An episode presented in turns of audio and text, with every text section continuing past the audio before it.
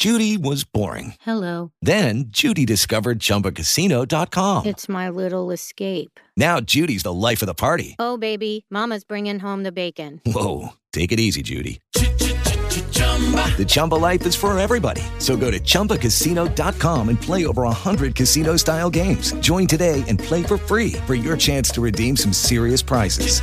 chumba ChumbaCasino.com. No purchase necessary. Void where prohibited by law. 18 plus terms and conditions apply. See website for details. Imagine you don't care about what the stock market does or whether interest rates go up or down. Imagine that rising inflation, deflation, and world crisis were less a threat to your wealth and future plans. Imagine you found a way to recover some of the hard earned money you've been giving away to banks and financial services companies. Such strategies do exist, and I can show you exactly how to do all of that. My name is Teresa Kuhn, host of Living Wealthy Radio. I work with people all over the country and educate them on how money really works, and the results have been phenomenal. I reveal secrets the banking sector prays you'll never learn and help you discover there are still ways to keep your nest egg safe and secure. Learn facts from fiction and how to create a real plan you can use now to ensure your retirement prosperity later. Visit findoutmorenow.com, passcode TK93 for your free report. Findoutmorenow.com, passcode TK93. Joining us today is Neal Bawa, CEO and founder of the real estate investment company Grocapitus. He is an entrepreneur, technologist, and speaker, and he's been dubbed the mad scientist of multifamily. He is here to share with us his insights in targeting multifamily real estate as a highly profitable investment tool. So, welcome to Living Wealthy Radio, Neil. Thanks for having me on the show, uh, Teresa. I'm very excited to be here.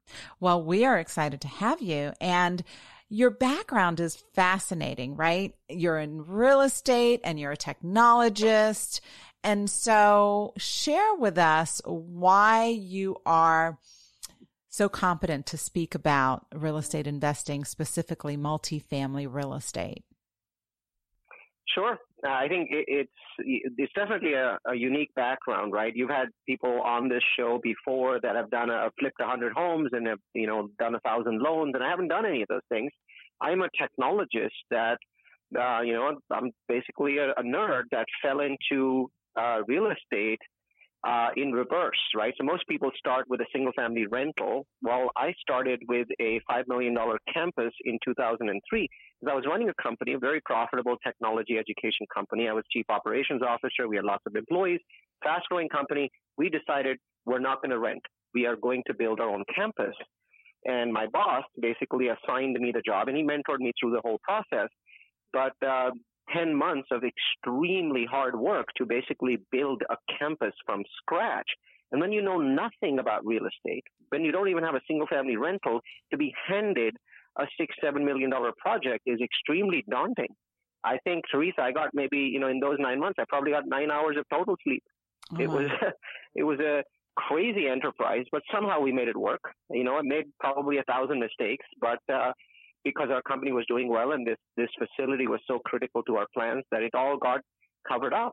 And two years we had run out of space, and this time we had to build a larger campus, which was more expensive and and more complicated. And uh, I got a chance again to build a campus from scratch. So I I basically got my chops in the real estate construction world without ever being in real estate. I'm running a tech company, right? But this was part of the job. And so I, I got very excited to do it. And there was lots to learn, everything from, you know, egress to air conditioning systems and, you know, cooling systems and fire codes and all sorts of stuff that initially I was like, how is this part of my job? And by the time I'd done it twice, I was like, wow, this is really amazing. This is great knowledge. And how can I use this knowledge in different ways? I should have really at that point gone into, you know, uh, multifamily construction or something like that. But I chickened out. I stayed with the company because uh, the company was growing, and I decided to do single family rentals. So I, um, in 2008, um, you know, given I'm a nerd, I'm a data scientist. I I did analytics on which city in the United States had, had states had dropped the most from 2005 highs to to end of 2008 lows, and it turned out to be the city of Madera, California. So I went there and I bought 10 single family homes all of which I still own 11 years later, and they've been fabulous for me in terms of uh, rental properties. Then I went to Chicago uh, and bought 10 triplexes trying to scale. And it was the right idea with the horribly, horribly wrong, um, you know, implementation. Because what I'd done, Teresa, unfortunately, is I'd invested in one of the worst submarkets in America, Mm. South Shore, Chicago. And this is a horrible submarket. The rents made sense, but nobody would pay for a year uh, on on an ongoing basis. You know, after three or four months, I'd have the the familiar cycle of delinquency and eviction, and then maintenance and cleanup, and then vacancy, and then releasing out to other tenants. And so I learned a very very expensive lesson that the magic in real estate is in the demographics of real estate we all go and look at a single family property and we look at the roof and we look at the foundation and we have the property inspector come out and look at it. All of that is important. But what is really controlling your destiny is the demographics of that city and the demographics of that neighborhood. And what are these demographics? That's a big word. What does that mean? And what I learned was that demographics is five things. And I became an expert in those things and started speaking in webinars and radio shows and podcasts throughout the US. And so, you know, ho- hopefully we'll get a chance to talk about that. So that's really kind of how my journey started and then eventually developed into large multifamily properties. Now my company controls about $200 billion in real estate, multifamily, student housing, hospitality, and we're actually now starting on senior housing as well. So about 1,800 investors that are currently registered with us um, investing into real estate, into large real estate through us. And you said two Onshore. hundred million with an M, right? Yep. So, Two- so current assets are about 200 million. The average building that we buy or build is it's somewhere between 20 and 30 million dollars. And the way that we do it is, it's not my money. I, I don't have enough money to buy, you know, 200 million dollars in real estate. Is that we aggregate money from investors. So each investor might put in 50 or 100 grand each, and there's 50 investors. So now we've got three or four million dollars of their money, and we buy a 12 million dollar building with it, and obviously we get a loan on it. Um, and then we improve those buildings. So, or we might go out and do a new construction project. Those typically are more expensive. So it might be a $30 million project with $6 million, $7 million of investor money and the rest being a construction loan from the bank. Either way, the goal is to try and double investor money in five years. That works sometimes, doesn't work other times. Uh, but that's, that's essentially the process that we, we, we've been following.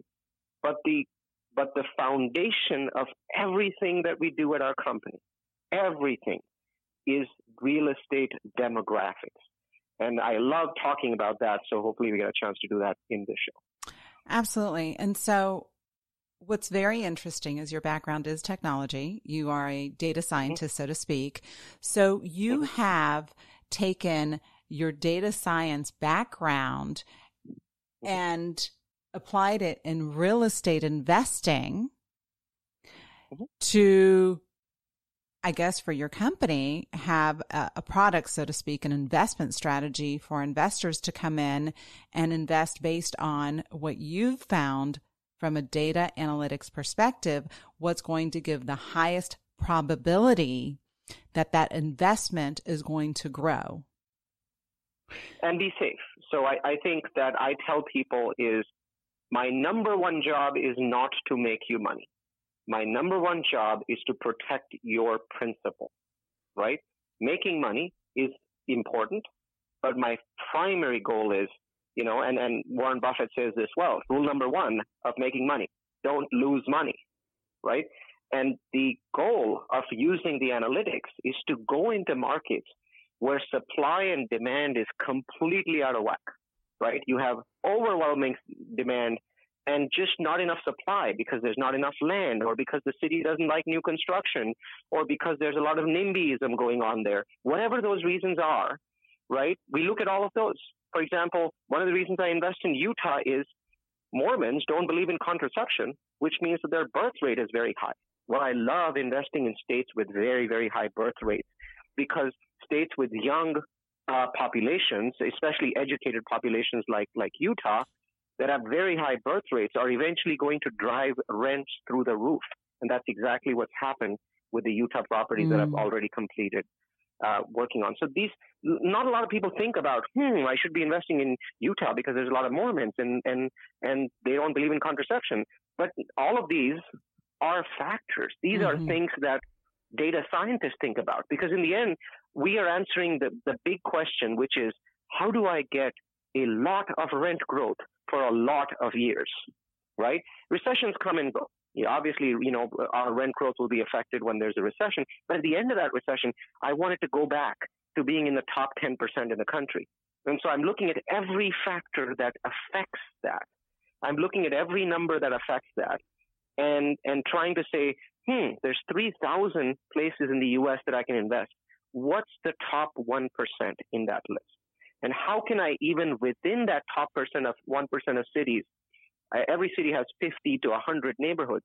How can I find the top 1% of the neighborhoods in those top 1% cities to give myself the maximum tailwind for success? And, and that's fascinating, right? From from a philosophical investing perspective, we are absolutely aligned. And just for clarification, mm-hmm. a couple things that you said. Number one, NIMBY means not in my backyard, right? And so yep. there are yep. there are um, developments that are cut off because, you know, the, the neighborhoods don't want that kind of development in their backyard. And focusing yeah. on not losing the capital, not losing the principal versus chasing returns, 99% of the people, because of from an emotional perspective, money and emotions are wired together, right? Very, very mm-hmm. difficult mm-hmm. to be objective. And as a data scientist, um, you're probably wired to be less influenced by the emotions when it comes to investing that most people suffer from. They're chasing that return. They get swept up in the numbers and the possibilities instead of protecting their principle when they're thinking of investing. Exactly. I, and I, I really think that you always every real estate investor must first think about preservation of capital.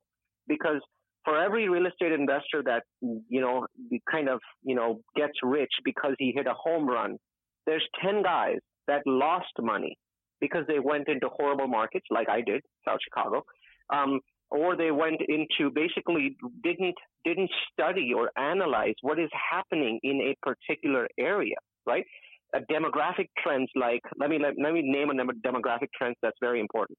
America is turning into two countries. You have basically cold states that are losing populations to the Sun Belt. With the exception of Minnesota, all of the cold states are either losing population or not gaining any. Not gaining any is by itself a death knell for real estate because real estate needs population Absolutely. growth. Yep that population growth is what drives the rent growth. It creates the supply demand imbalance. So when you have markets like Wyoming and Illinois, and you have markets like, you know, Missouri, a lot of these places are losing population. And it's not like America is losing population, so the people must be going somewhere. So if you're able to track where the heck are all those people that are that used to live in Chicago in Cook County? Where are they going? But you know what is the best place to get that data? It's uhaul.com. Mm-hmm. Every year, U-Haul publishes a beautiful report. Anyone can find it on the web. Just type in Google, you know, state by state, my what Google, uh, not Google, uh, U-Haul state by state migration, right? And you get this beautiful article that tells you where are people moving to and where are they moving from. And that shows me that America is splitting into two. We have a country where states like West Virginia are becoming second class citizens. Then we have states like Utah, Florida, and Texas that are growing at two and three and four times the rate of these other states. And why would you, as a real estate investor, not want to use those kinds of tailwinds? Of the course. example I love to give to people is, you know, you're sitting in a plane, right? And most planes in the U.S. they fly at 550 miles an hour, right? So you're going, you know, to Teresa's house and you're going at 550 miles an hour. But what if there was a 200 mile headwind coming at you from the other direction? Well, now your plane isn't going 550. It's now going 350, right? Because of that headwind. Now, in a different scenario, the same place, plane is going to Teresa's house, but now it has a 200 mile tailwind. Now that plane isn't going 550, it's going 750. So in the first scenario, the plane's now going at 350. In the second scenario, it's going at 750. Now you're making two and a half times the profit without doing anything more.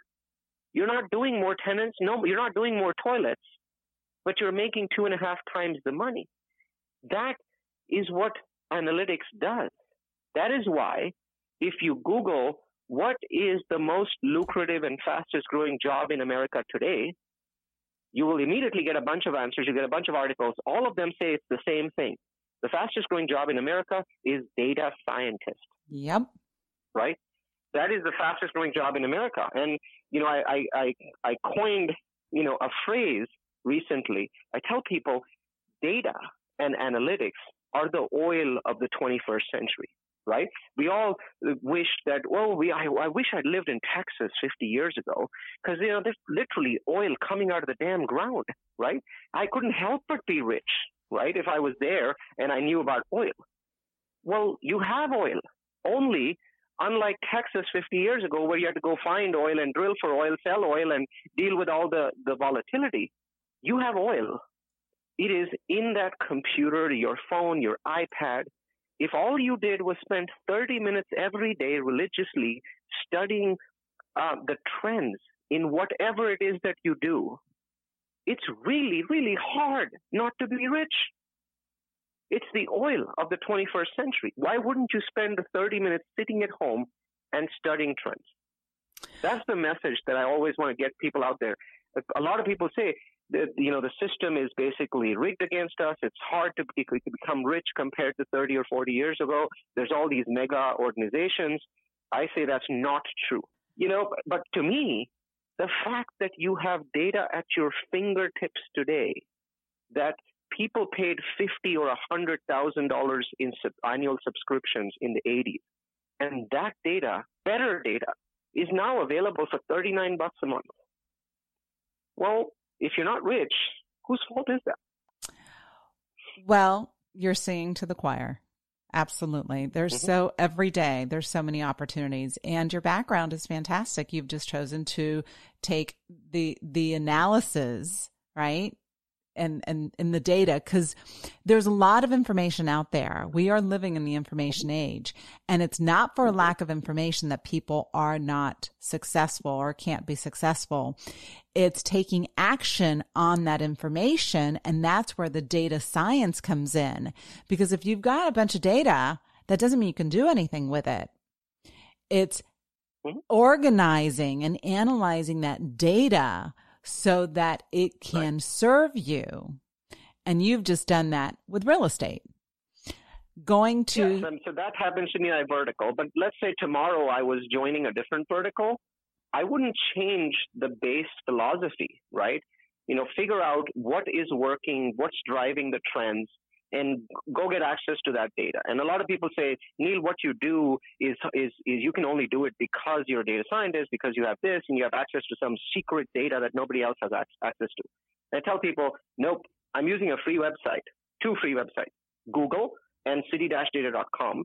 And I show, show people exactly the data that I use, and I tell them, look, it takes about, to figure out if a, if a city is great to invest or not, takes about 15 minutes and to figure out if a neighborhood in that city is great or not takes another 15 minutes, right? And the the process is so ridiculously simple that I actually created a 90 minute course on how to do it. And then after somebody's gone through that course, they're going to do it just as well as me. Not 80% as well as me, but 100% as well as me. That's how simple it really is. It's not complicated. People simply sell themselves on oh, I don't have the right access to the data. You do. It's free. I, we live in this amazing information age where I, I, I kid you not, the data that city-data.com has would have cost $50,000 or some absurd number like that in an annual subscription, probably a printed book back in the 80s because the internet didn't exist. Well, let me ask you this, Neal. If the information and the data is available to you know, everybody. And mm-hmm. a percentage of people understand that data and know how to find it mm-hmm. and know how to analyze it and know how to implement the mm-hmm. information that is uh, available. Then you're competing. Let's say you all pick, uh, you know, I'm going to make up a city in Texas because Texas, you know, from a U-Haul perspective, try uh, getting the rates from California to Texas in terms of renting a U-Haul versus Texas oh. to California. And that's going oh to be a God. clue as to how many people are moving to California from Texas. They're basically paying you to take a U-Haul to California because they need that truck back for all the people that want to move to Texas, right? So it's some absurd number. I mean, from Texas to California is like fifty bucks, but to California to Texas is some twelve hundred dollars. Exactly. Like that, exactly. Right? No, they're it's basically giving you number. I, giving you the U-Haul. Like, Just drive it back to California my, first. Get my truck back. Exactly. Exactly. It's, Exactly. It's so so stunning to look at those numbers and what they imply, but I still continue to see people investing locally simply because that's what that, they're comfortable with. Exactly. I, I, understand that, right? People invest I understand local. that there's an emotional kind of reaction. And and there are good reasons for that. I mean, there there in the past, you know, people's turnkey investments in you know 2,000 miles away have gone bad. So there's plenty of anecdotes telling people not to do it. But I think the world has changed where you have now since the Jobs Act was passed in 2013, you now have syndication companies, and these are you know well-designed companies with 200 and 500 million dollar portfolios that are sending people to do management. They're getting on the phone call with their property manager twice a week and three times a week. And what's amazing is before the Jobs Act, all of these investments were available to very rich people and now they're available to Everybody. everybody. Right, right. But let's let's give the example of Texas, right? Just a city, and uh, mm-hmm. let's just say Austin, Texas, which is where I live. Sure. And yeah. the data is available, the information is out there, and Austin is a mm-hmm. very attractive place to to buy. Let's just pretend. Absolutely. Mm-hmm. Well, now I'm I'm competing me, little investor, retail investors competing with the Neals of the world and the syndicates that are out there for a limited amount of real estate. How does one like mm-hmm. myself compete with you guys? Well, I think there's multiple answers to that question. Number one, I'm going to share a secret with you. I teach at about 20, 25 syndication conferences a year. I'm in fact teaching at three of them the next 30 days in all in three different cities. I'm teaching in Denver and Boston and, and Nashville. And I'll give you a secret you are assuming that a lot of these syndicates are actually doing the data analytics. The secret is they're not. A lot of them they they started they bought an apartment complex in let's say Oklahoma City and then they got then they ended up being friends with the brokers there so they keep buying apartment complexes you know Oklahoma City because it's simple because they have the connections because they have the the comfort level and the property manager and the contractors even though maybe they shouldn't be buying in Oklahoma maybe they should be buying somewhere else that is much better and has much higher returns what I find is in the syndication world the percentage of syndicators that change states and cities every year, basically following uh, growth across the U.S., is is uh, infinitesimally small. It's maybe 0.1% of our community. So number one, you don't have as much competition as you think you do. Number two, we're chasing 200 and 300 unit buildings. You're probably chasing a duplex or a quadplex or a 10 unit. And in that smaller range, none of us the big guys are we're not interested in that because we can't scale an eight or ten unit, even though we all started. I started with single families and, and triplexes, and it was perfectly good then. It's just no good for us now. So I do think that you are protected in some sense from that. Now, having said that, Austin's one of those interesting markets. You know, Texans think that Austin is overvalued and expensive because the rest of Texas is cheaper than Austin. And I keep pointing out, though, that Austin only happens to be a Texan city, but it actually resembles a Californian city. And if for a moment you magically in your mind think that Texas, that Austin is a Californian city, well, it actually is the best deal in California. That is because Austin's economy is now driven by technology and education. It's not driven by oil. And so you have to measure Austin in a completely different way. So if you look at it, as the cheapest city in California, it's an awesome deal and will be an awesome deal for decades because it will take Austin probably three or four decades to catch up to California. But it will because it has a highly educated workforce. And and it, it has it's it's lucrative. It's very business friendly. It already has the tech base, the minimum tech base needed for it to keep growing. And so, in my mind, it will be a great buy for decades. So, what's going to happen to California? Um, California's got a lot of issues, like you know, right? It's got Mm-hmm. from well, and you know, I'm lumping California all in one basket as opposed to there are there are areas in California that really have some major major issues, but as a state, it's not Mm-hmm. business friendly, it's not tax friendly, it's not asset and credit creditor protection friendly like other states. And a lot of people are leaving. hmm So I don't have gloom doom protections for uh, you know kind of gloom doom predictions for California, and I'll tell you why. At its core, everything that you said is true, but at its core, California has been a very enterprising and entrepreneurial state for the last six or seven decades.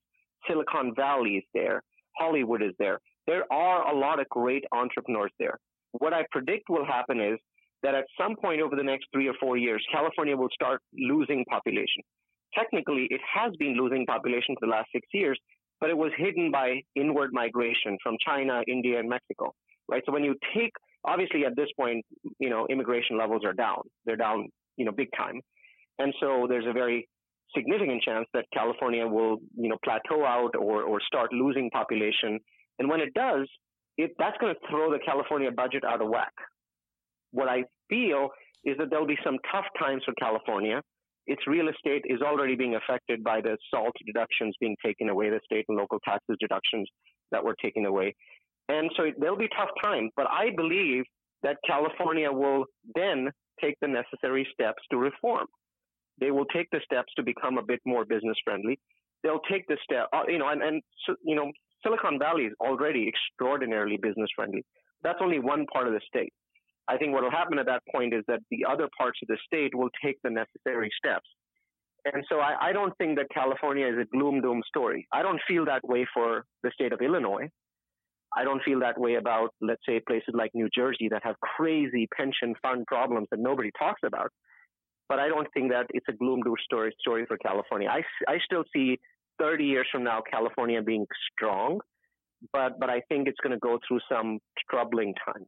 And I, I live there, by the way. I love California. I live in Silicon Valley. You know, I, I just think that we should be honest and rename California as Taxifornia. That would be a much better name. It would be honest. As as what? Taxifornia. Tax, as in a taxes. Taxifornia. Got it. Yeah. Yes. Yeah. Well, uh, you Yeah. know, agreed, right? Um, totally. Be- I- I've got many, many clients in California and it's stunning how much you all pay in taxes. it's ridiculous. I mean, if you if you total up all the hidden taxes in California that we don't think about, right? I want to open an LLC in Wyoming, it's twenty five dollars. I want to open an LLC in California, it's eight hundred dollars.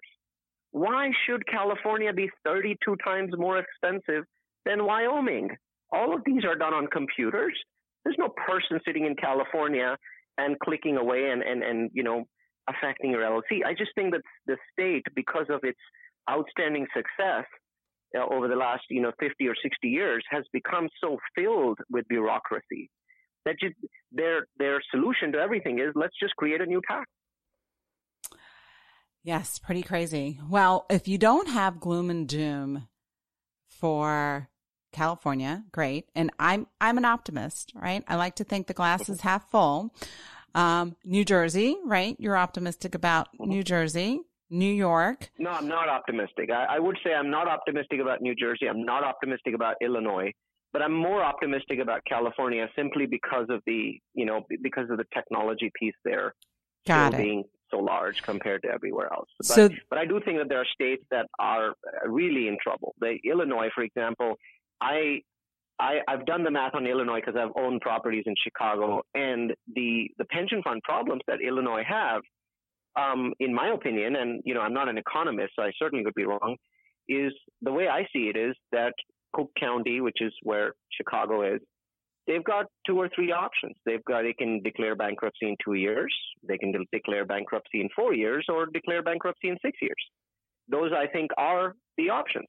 I mean, they, you can only push the can down the road so far. So I mean, I I, I know that there's going to be a catastrophic decline in their real estate when they do reach the point where nobody buys their bonds. And it's it's got to be coming up. I mean, the vast majority of their general budget now is just repayment on debt. How does that work, Teresa? How can you run a $500 billion economy if every buck that you make in taxes goes back to repaying your existing debt? Well, it's it's basic math, right? It it, it can't, yep. and something else is sustaining it. Um, so yep. you're concerned yep. about Illinois, but I must have misunderstood you when you were talking about New Jersey. I thought you said you you were not that you were optimistic in the future concerned. about New Jersey, but you're concerned but still optimistic, or New Jersey. I'm, I'm pessimistic, but not as much as Illinois. I, I still okay. think that there's room for New Jersey to do what's right, right? So I think that they have choices that I think are too late for Illinois at this point of time. They can they have to make hard decisions. But bottom line is there's many such states in America that have to make hard choices. Um, you know, one of the things I tell people is that we've always, you know, thought that municipal bonds were very safe, right? Mm-hmm. We've had a mm-hmm. couple bankruptcies Orange County, Stockton, but really never a big bankruptcy, right? So municipal bonds are considered almost as safe as treasury bonds. I believe that we're going to see a slew of bankruptcies, you know, cities and states over the next 20 years because the debt levels have become extremely unsustainable. There appears to be no way for these people to pay their debt back. And so, you know, they, they, they can't do what the feds can do. You, they can't print money, right? So um, so the you know because they are unable to print money like the Feds can, at some point they, they you come to an abrupt halt, and we just saw that with Puerto Rico. I mean, it was incredibly you know, painful. I think Puerto Rico is in for a 10-year depression. I, I, I constantly come across people in the real estate industry that tell me that Puerto Rico is the greatest investment opportunity in America for real estate. And I tell these people, you are absolutely not data driven. Look at metrics and you will see that it is dead last in the U.S. Mm. for a risk reward ratio. Mm. Its economy is so massively damaged by what, what happened that I think that it will be a great investment opportunity 10 years from today. It's going to loiter near the bottom for a long time. And I think that some of these these states and cities are going to be hammered the same way, hopefully not as bad as Puerto Rico. So I, I, think that as a real estate investor, as a stock investor, as an investor of any kind, you, you've got to understand that we are that, that America is separating. Some areas will do massively better than other areas over the next 20 years. I see a lot of growth in Texas. I mean, Texas has incredible, incredible potential over the next 20 years to become another California. I think Georgia has potential. Florida has incredible potential. And I think that people who are you know, tied to must invest in your own backyard are going to suffer. That is what the data seems to to, to show. I, agree. I, I, totally, totally agree. Um, we're kind of running out of time. I want to, if you don't mind, I've got still so much, so many questions for you. Um, I'm going to start with, does your data recognize or take into account the uh, comprehensive annual financial reports of municipalities, the CAFRs? Um, not so much because uh, I think that we don't drill down to that level. We don't. I don't think that we need to. So I look at five metrics. I look at population growth, job growth, income growth, home price growth, and crime reduction. I find that by the time I have looked at these five numbers for every metro in the U.S., those the you know I already have the Rosetta Stone. I can keep adding more and more metrics in there, but I find that the data really doesn't change. You know, I can add another 50 metrics in there and I still have the same damn conclusion. So I, I look at these five big factors, once again, population growth, job growth, income growth, home price growth, crime reduction. And by the time I look at those five, I can rank cities very effectively. And I can tell you things like St. George, Utah is probably a great buy. Detroit, Michigan, probably not. not right. So, so that, that that's what the data seems to suggest to me. And I'm not tied to any particular city. I'm happy to invest in Detroit, Michigan, if the data suggests that that's the right place to go uh, and invest in. So I think those five metrics seem to deliver enough returns. What's nice is that what you're talking about, those reports are actually very difficult to pour through because they're very comprehensive and big reports. Uh, I like investing systems that are simple, straightforward, and the data is free. and they work 95% of the time, remaining 5%, well, that's the risk that you're taking investing in real estate. So hopefully, you know, you're in the 95 and not in the 5. And so those metrics that I mentioned to you, I have a course and, you know, we, we won't have enough time to go through the metrics and what they should be and where do you find them. But I created a course and it's at udemy.com, U-D-E-M-Y.com slash real focus, one word, R-E-A-L focus. If you go to udemy.com slash real focus, I, I teach you a hundred minute course. There's no sales pitch. It's free.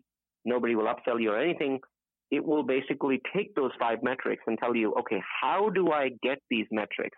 How do I apply them? And I promise you, it is as simple as I mentioned. 15 minutes for a city, 15 minutes for a neighborhood, you will be an expert. Just apply the number. Fantastic. Um, quickly, do you see a bubble building in the real estate market? I see to some extent. Um, but um, in, in, my mind, I, I, don't see the same sort of situation as we saw in 2006. Number one, I think lending standards are pretty good. I, I, I look at uh, you know how hard it is to get single family homes or multifamily homes. The lending standards are pretty tight. They're beginning to loosen a bit, but they're a far cry from what they were in 2006. I think that something has happened to our economy that most people have trouble understanding. Okay, before 2008, the real estate industry was based on its own fundamentals. So if it was too expensive, we'd have a real estate recession, not a US recession, not an economy recession, but a real estate recession.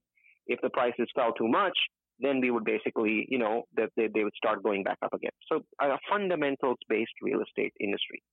Since 2008, I believe, and now more and more people are beginning to believe, that real estate and stock prices are not based on fundamentals. They are based on what the Federal Reserve is doing. If the Federal Reserve continues to cut interest rates, the prices of real estate will continue to go up, even if real estate is too expensive, mm. which it is. I believe it is. I believe it has been too expensive for a while. Affordability levels are down to a level where real estate should not be growing at the continuous pace that it can, you know, is growing multifamily rents are very strong. They're, they've been very strong all the way to last month. And I'm looking at that and going, why should they be this strong this late in the cycle? It, they should be slowing. They should be choppy. You know, why, why is the growth only in one direction? I think the answer is that we now have one world economy where a home that you're buying in Wichita, Kansas is affected by an interest rate cut in, in Tokyo, Japan. Mm. Because because that interest rate cut is forcing the United States to cut its interest rates. And when we cut interest rates, prices of all risk assets increase. This is complicated stuff. But you really have to understand it if you if you're wondering why the heck does real estate only keep going up? Even stocks, I mean, they go up and down, but in general, they only go up. Mm-hmm. If you look at the last seven or eight years, and it's like, can they go up further? And my answer is yes, they can. Why? because as of yesterday, we had 15 trillion, that's not million or billion, that's trillion with a T, 15 trillion dollars worth of bonds worldwide that were negative yield. What does that mean?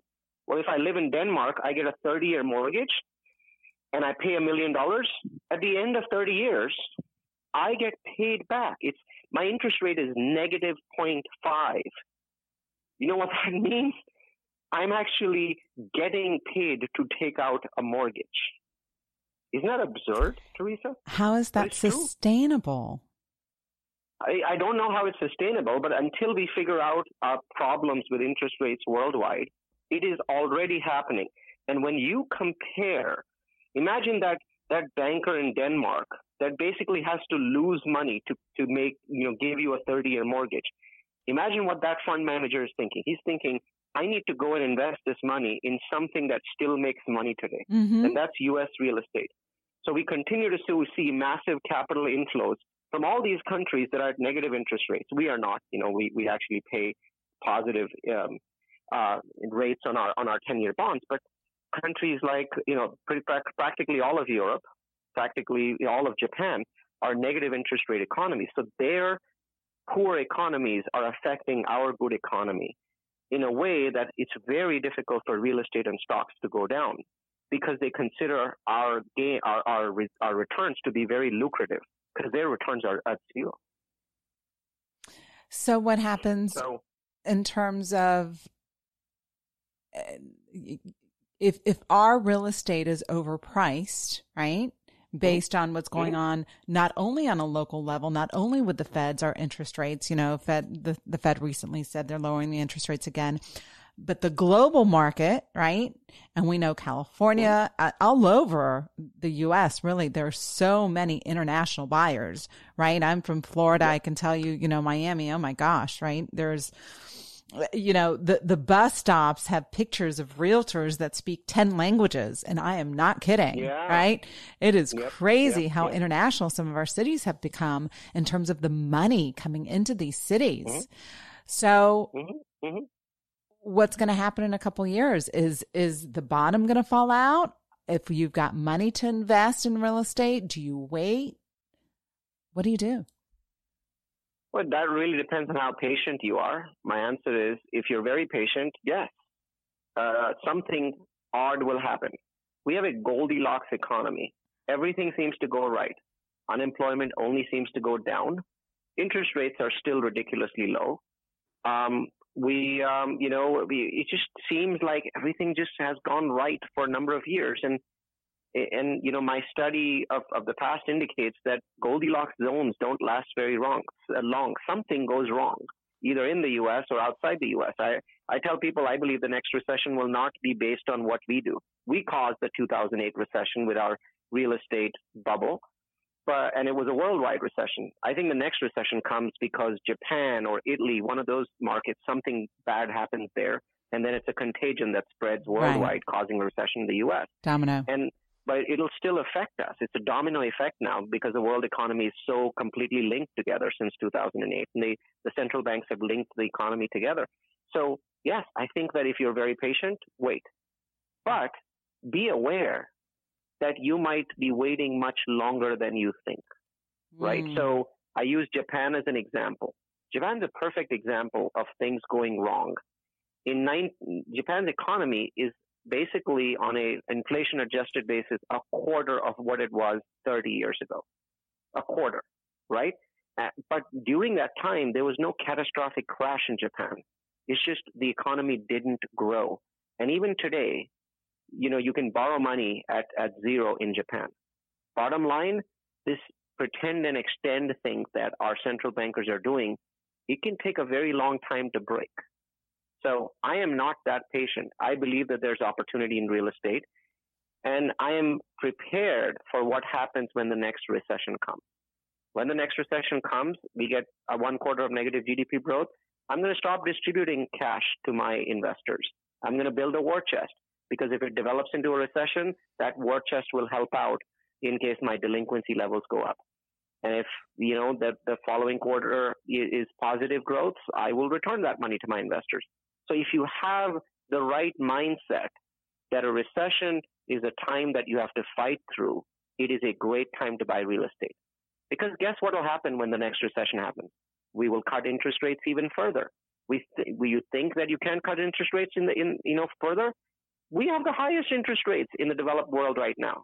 We give people 2% on 10 year treasury bonds where everybody else gives people zero. So, of course, we can cut interest rates. When we cut interest rates, guess what's going to happen to real estate prices? They will go up. They won't go up until the end of the recession, but once the recession ends, they'll go up further. We'll blow an even bigger asset bubble. And that's why I, I hold real estate. But I've, I have my eyes open about that recession. When it comes, it's going to be tough for us. We're going we're to have to write it out.